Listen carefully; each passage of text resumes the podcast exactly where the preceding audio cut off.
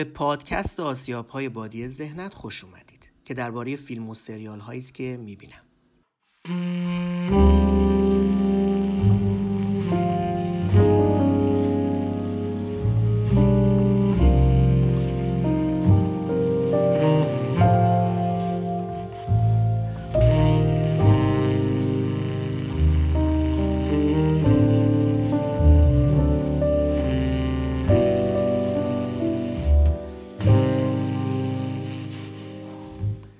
دوستانی که خواننده نوشته هم هستن حدس می‌زنم می‌دونن که آسیاب های بادی ذهنت که عنوان ترانه مشهور از نول هریسون عنوان اولین صفحه و بلاگ رسمی من بود. تو وبسایت سینمای ما. زمانی که دنیا لاقل برای ما خوندنی تر بود. زمان مجلات چاپی و وبلاگ ها حالا چرا بعد از این همه دارم پادکست درست می‌کنم؟ چون راستش خیلی وقت احساس می‌کنم کسی حال و حوصله خوندن یا دست کم درست و کامل خوندن رو نداره. دیگه اینکه من همیشه شیفته کار تو رادیو بودم و هستم.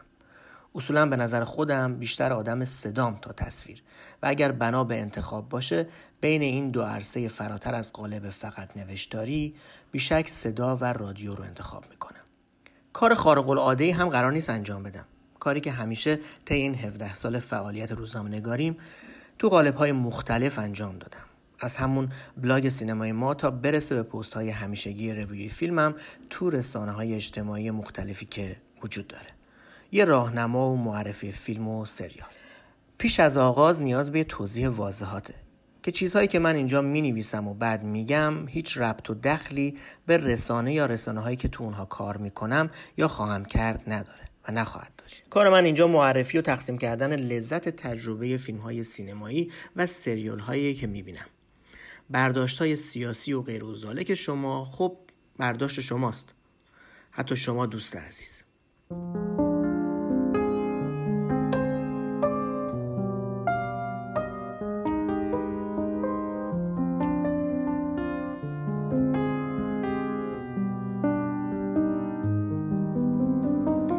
درباره فیلم خانه یا او نوشته و ساخته اسقر یوسفی نژاد محصول سال 1395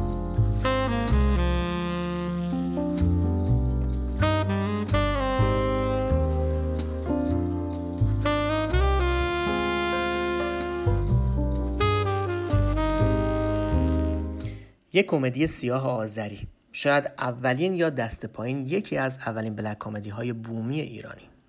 شاید از شب قوزی کمدی بومی بسیار خوب فراخ افواری تا الان سینماگر ایرانی تبار و بومی دیگه ای تا این اندازه تلاش نکرده باشه که گونه بلک کامدی یا تنز سیاه رو با مشخصه های فرهنگی و محلیش تطبیق بده و گونه نو تازه خلق کنه. کمدی فانتزی سیاه خواب تلخ محسن امیر یوسفی یک گزینه خوب دیگه است.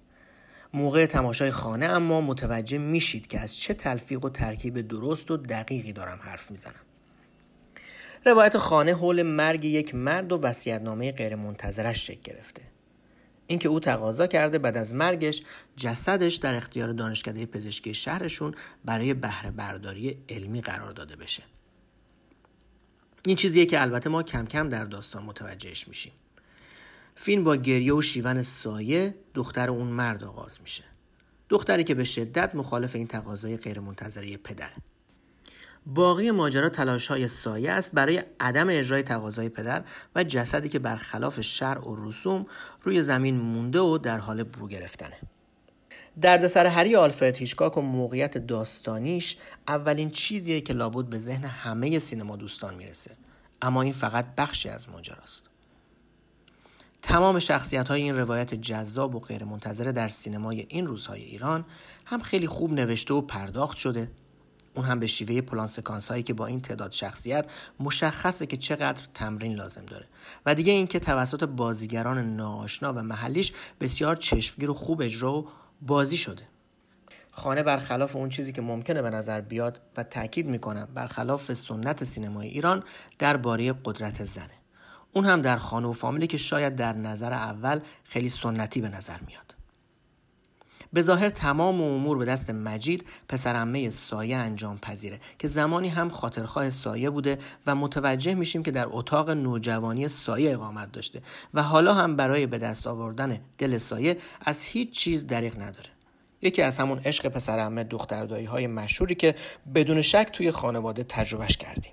اگر طی بحثاتون درباره خانواده های ایرانی خواستید مثالی بزنید که بابا باور بفرمایید زنان در همه فامیل های ایرانی حرف اول رو می‌زنن و خیلی ها به خاطر نمود بیرونی ماجرا با شما مخالفن و خب حق هم دارن می‌تونید تماشای این فیلم رو به عنوان مدرک بهشون پیشنهاد بدید چرخش پایانی و غافلگیر کننده داستان بار دیگه ثابت می‌کنه که چقدر عناصر فیلمنامه درست و ظریف در کنار هم قرار گرفتن و باز همه چیز در راستای تنز سیاه و گزنده کل ماجراست. وجود فیلم های مثل خانه رو باید در سینمای ایران قنیمت شمرد که هوشمندی و تر و تازگی رو با کمترین هزینه به سینمای این سالهای ایران تقدیم می‌کنه.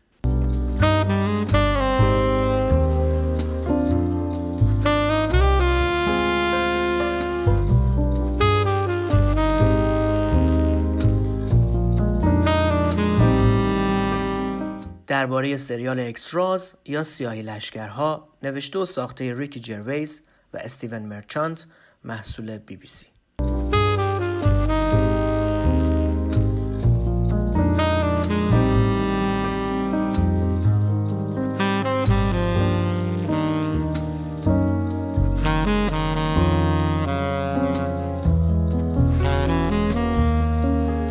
این سیتکام انگلیسی که دو فصل یا سری داره بین سالهای 2005 تا 2007 از بی بی سی دو در انگلستان و کانال HBO در آمریکا پخش می شد.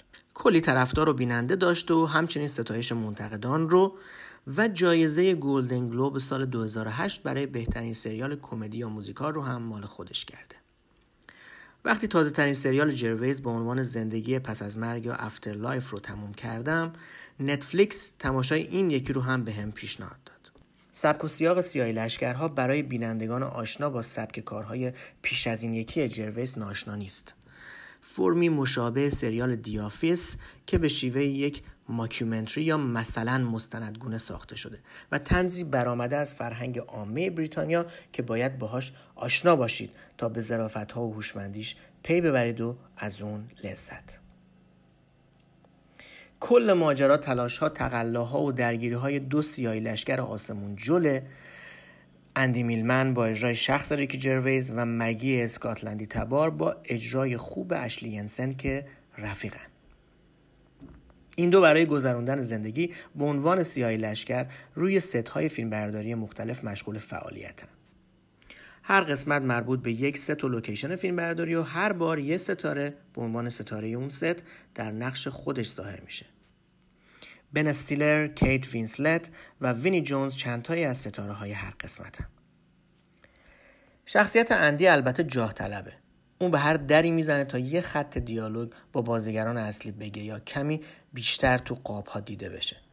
مگی اما اصراری به پیشرفت نداره و راستش کمهوشتر و البته خوشقلبتر از اونی هم هست که بخواد داشته باشه. اشلی ینسن بازیگر نقش مگی زوج جرویس تو After Life هم هست و جالبه که در After Life هم روایت به گونه‌ای پیش میره که رابطه افلاطونی و غیر جنسی دست کم تا پایان سری دوم که دیدیم بینشون برقراره. اما مطابق معمول همه ساخته های جرویس روایت و فرم و گونه‌ای که برای بیانش انتخاب کرده بهانه برای طرح دغدغه های همیشگیش. دقدقه های نژادی، مذهب، مسائل مربوط به جنسیت ها، نگاه جامعه به کمتوان های جسمی می‌دونید که بریتانیا نزدیک به 15 میلیون کمتوان جسمی داره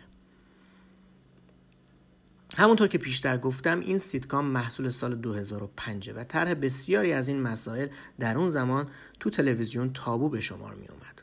اما او خودش رو به جای یک شخصیت ساده، سفید پوست و متعلق به قشر کارگر بریتانیا آمی و نه چندان تحصیل کرده بدون اعتقاد مذهبی و با گرایش جنسیتی استریت قرار داده در کنار مگی دوست باز هم سفید پوست کاتولیک و نه چندان باوشش تا واکنش های اون دو رو در لحظه های مواجه شدن با دقدقه هایی که گفتم ثبت کنه. به عنوان مشت نمونه خروار و نمونه های از جامعه بریتانیایی. اینکه مثلا همچه کاراکترهای موقع روبرویی با یک سیاه پوست یا یک فرد با گرایش جنسی متفاوت با خودشون یک کمتوان جسمی چه واکنش نشون میدن؟ و البته جرویس به طرز بیرحمانه با تمام این وضعیت شوخی می‌کنه.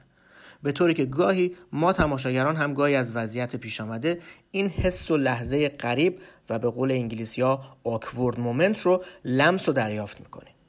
بنابراین موقع تماشای این مجموعه باید کلی حواستون جمع باشه. چون شاید شما هم از زیر تیغ نیش و کنایه های تند و تیز جناب جرویس در امان نباشید.